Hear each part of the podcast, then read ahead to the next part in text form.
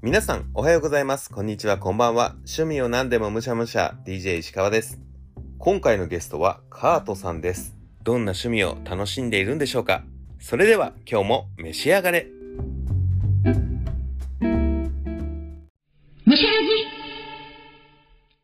本日のゲストは、カートさんです。こんにちは。こんにちは。よろしくお願いします。よろしくお願いします。早速ですが、カートさん、自己紹介をお願いします。カートと申します。東京都に住んでいる社会人5年目になります。もう一番趣味にお金が使える年齢ですね。そうですね。うん。趣味のために働いていると言っても過言ではないですね。うん。やっぱそのぐらいがね、一番楽しく日々を過ごせる気がします。そんな感じだった気がしてます、自分も。はい。そんなカートさんは、はい働いたお金を使って楽しむ趣味というのは、一体どういう趣味なんでしょうか？はい。私は日向坂46というアイドルグループに最近ハマっております。なるほど。日向坂46は、僕もこの前、つい最近、ドキュメンタリーを見た、欅坂46の元メンバーが日向坂になってるってグループですよね。少し異なりますね。ほうほう。ちょっとね、はいそれぐらいの認識しかないので、教えていただけたら嬉しいです。はい。わかりました。石川さんがご覧になったドキュメンタリーというのが、漢字欅坂46のドキュメンタリー。そうですね。平手ゆりなが平手さんが。いなくなったよっていう、そのライブの舞台から落ちちゃったりとかしたよとかっていうはいののドキュメンタリーを見ましわた。かりました。私もそれ、映画館で見に行ったことがありまして、うん。それがですね、いわゆる漢字欅とはいいうグループうんうん。を扱っているドキュメンタリーになります。はい。で、この漢字欅のメンバーというのが、今は桜坂46ほう。というグループで活動しているメンバーになります。はい。で、私が推している日向坂46というのは、うんもともとひらがな欅という、ひらがなの欅坂46というグループで、この漢字欅の妹分として活動していたグループとなります。なるほど。妹分っていうのは、ジャニーズでいうジュニアともまたちょっと違う後輩グループみたいな感じになるんですかね。ここが難しいところでして、うん。後輩には当たるんですが、はい。まあ、一つシングル、欅坂46のシングルを出すときに、うんまあ、。一曲、ひらがな欅の曲があったり、ほ例えば夏の欅共和国っていうライブがあるんですけれどう。も、はい。そこで、例えば数曲ステージをひらがな欅のメンバーが参加したりといったことはあるんですが、うん。基本的に歌番組等で活躍するのは漢字欅とか、画面になって活動しているうんというような形で、よく比較されるのが、同じアイドルグループで、乃木坂46うん。というのが坂道グループであります。はい。でそれはシングルごとに選抜制をとっていまして、うん。メンバーの中からある人数、20人ぐらいなのかな？選抜されて、兄弟曲を歌うっていうのがあるんですけれども、はいそういう入れ替えみたいのが漢字欅とひらがな欅にはなかったんですね。なるほど。じゃあうん、今回の曲は、このひらがなの子から誰かが入ってとかではなくて、一応もう別個のグループっていう扱いではあったってことなんですね。そうですね。うんうん漢字欅というグループでもうそのメンバーで固定はされていて、で、ひらがな欅はひらがな欅であるというメンバーの入れ替えは、まあ、なかった。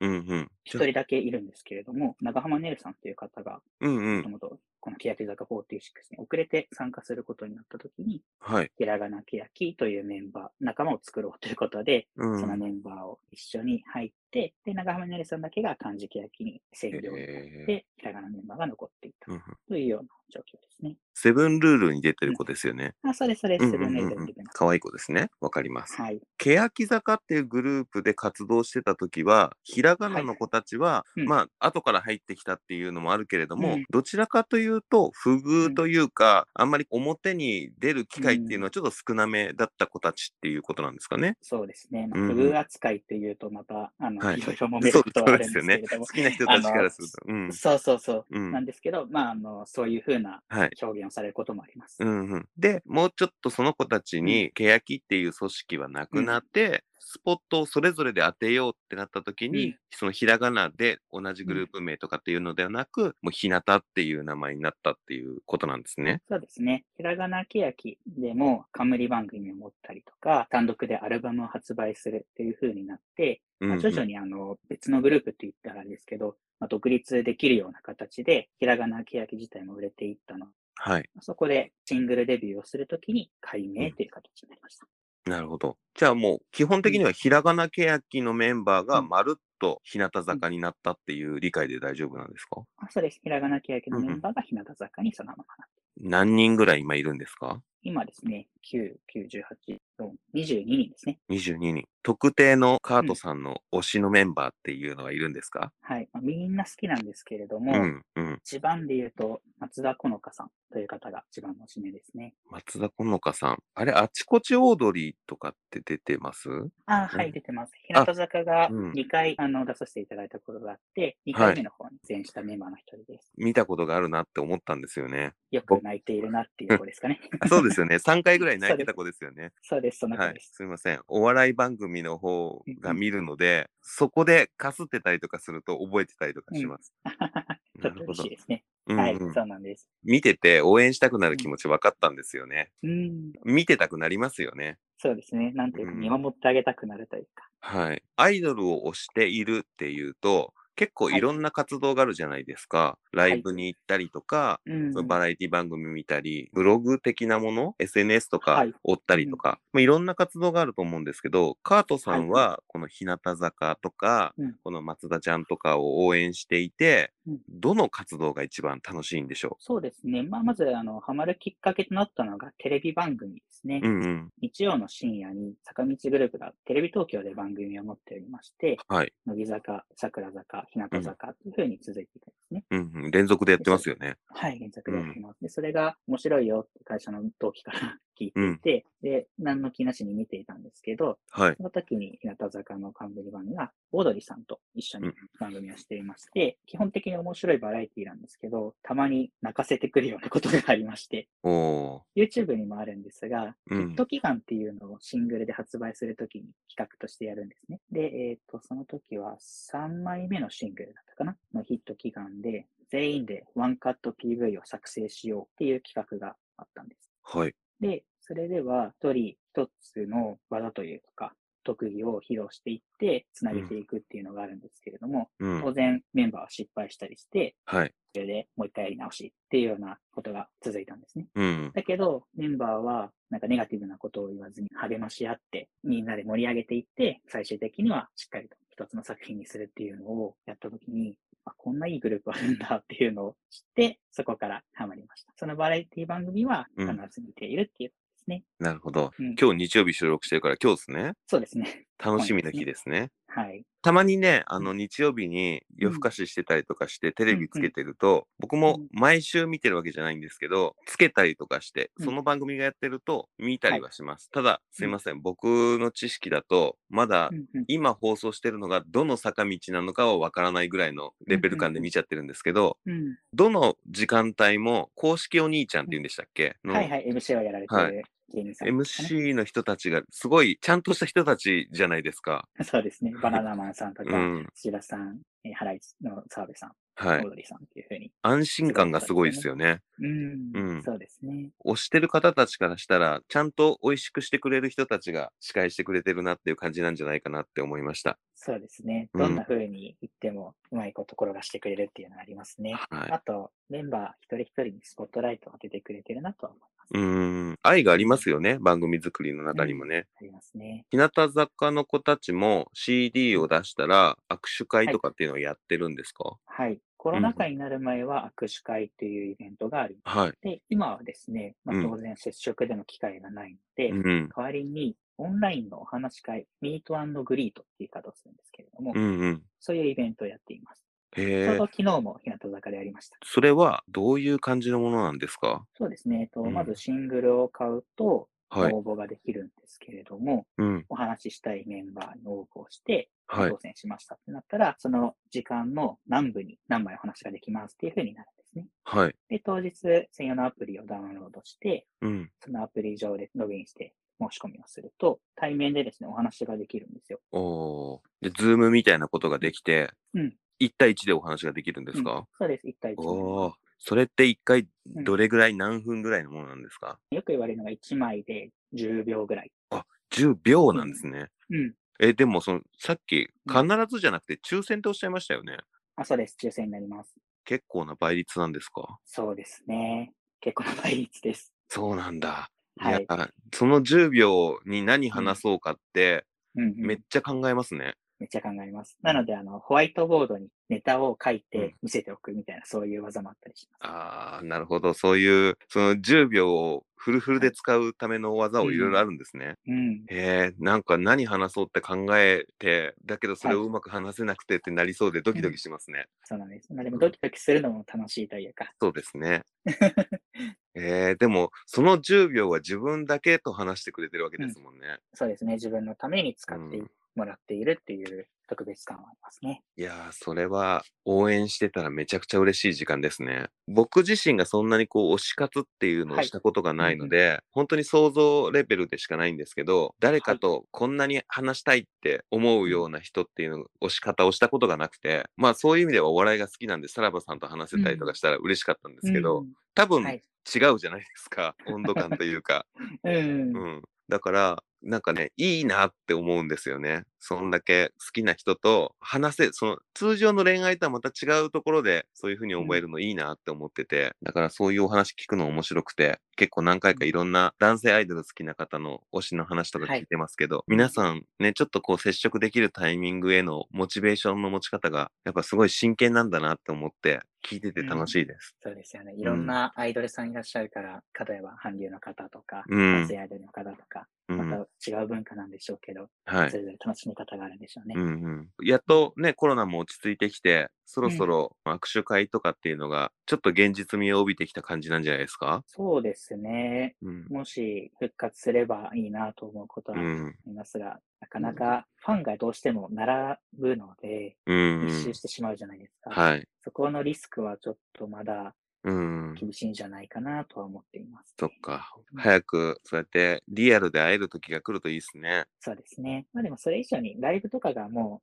う有観客でできるようになったっていうのが大きいですね。そうですね。ライブとかもね。あとは今度はライブは次のステップとしては声を出せるようになりたいってで誰かが言ってましたね。そうですね。あの、うんアイドルのライブだとコールっていうのがはい。したがる人もいらっしゃって、うんうん。やっぱり盛り上がる曲だとそれに合わせて愛の手を入れたりとか、そういうのがあるので、早く声出せるようになってほしいっていう声はよく見かけます。なるほど。その加藤さんが日向坂にハマったなって、最初うんうんバラエティ番組を見て、あ、いいなはいって思ったっていうのがあっうんうんたと思うんですけど、もう完全に日向坂にハマったな、松田ちゃん好きだなって思ったタイミングって何かあったんですか？グループのことで言うと、うん。みんなの名前と顔を気づいたら分かるようになっていたっていうタイミングですかね。あやはり番組見ていると、目立つ子だけ、あ、この子はあの時も笑い取ってたなとか、そういうので覚えたりするんですけど、あ、うんなか。なか全員って難しいじゃないですか。はい。でそこが分かったタイミングで、あ、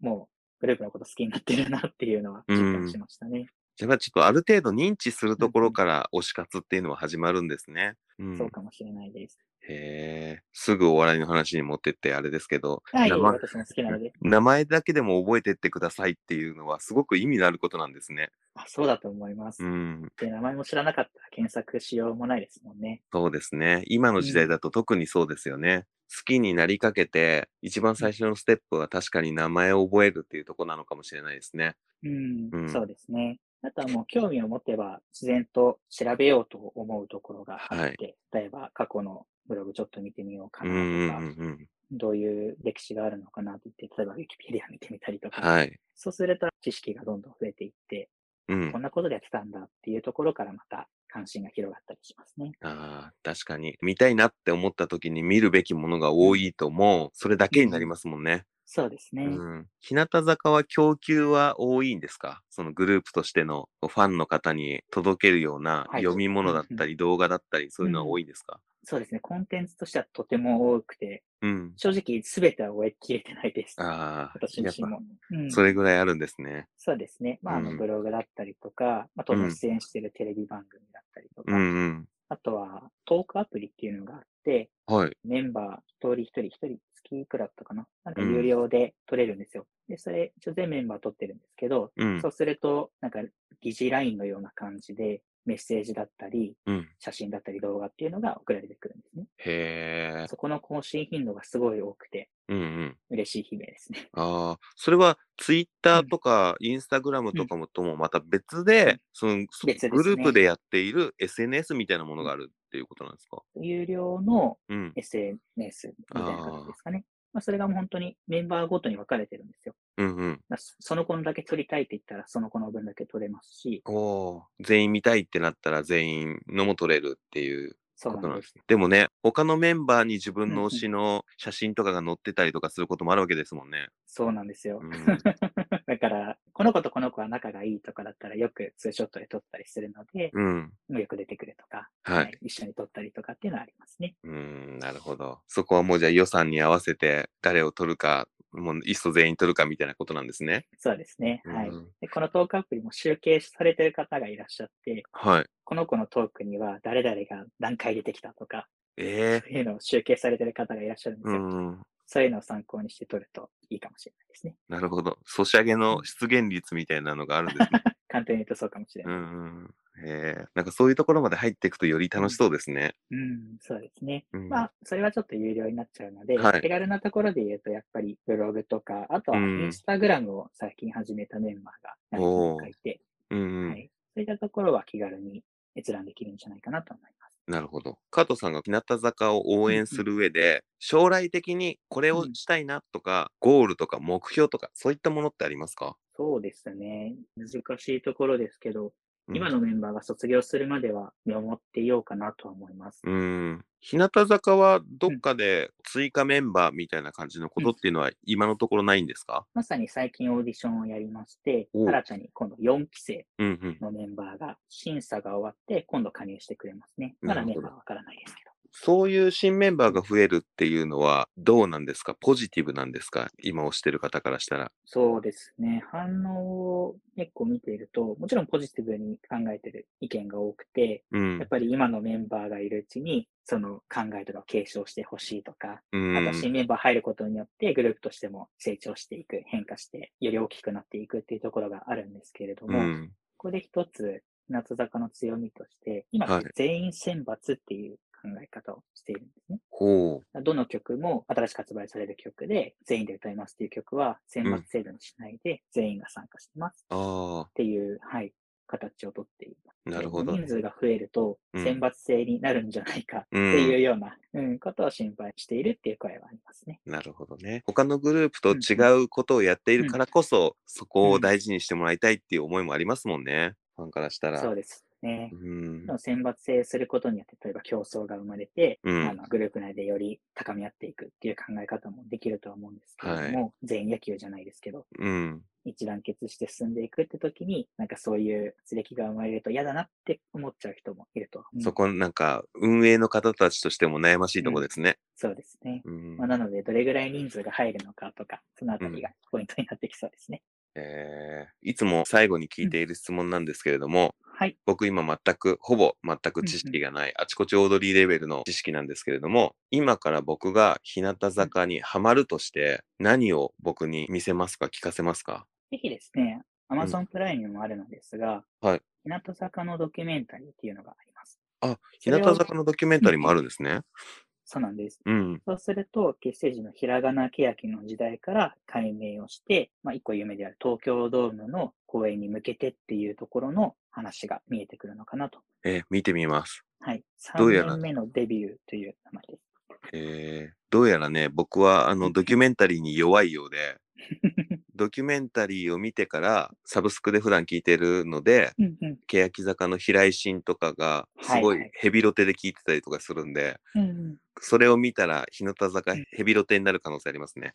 う んぜひ聞いてみてください。はいありがとうございます。見てみます。これも Amazon プライムにありますね。うんうん。プライム会員なら無料で見られます。必ず見てみます。であとはその、うん欅坂、漢字欅、その後が知りたいということであれば、うん別グループになってるんですけど、桜坂46っていうのが、はい。えー漢字欅のメンバーがうん。今も活動して、はい。はい。新しくグループ名が変わって、うん。新たな活動。はい。桜坂のドキュメンタリーもあるんですか？桜坂はまだないかなお。今後作られていくとは思うんですけれども、へえ、そうなんだ。はい。うんうん。なるほど。見てみます。ありがとうございます。本当に、はいそもそもの成り立ちからちゃんと知らなかったので、今日ちょっとお話いやこの聞いて、辺は難しいですよね。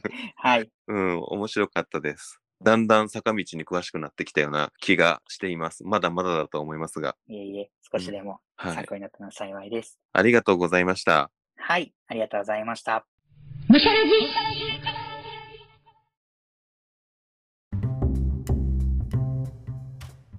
だんだんと坂道グループに詳しくなってきた気がします。せっかくね、今日日曜日なんで、夜の番組を通しで見てみようかなと思います。まだお話を聞いていないのは、桜坂と乃木坂のお話をまだ聞いてないですね。乃木坂はどこかで妄想セットリスト企画をやろうなんていう話もしているので、その時はまたぜひ坂道グループファンの方聞いていただければと思います。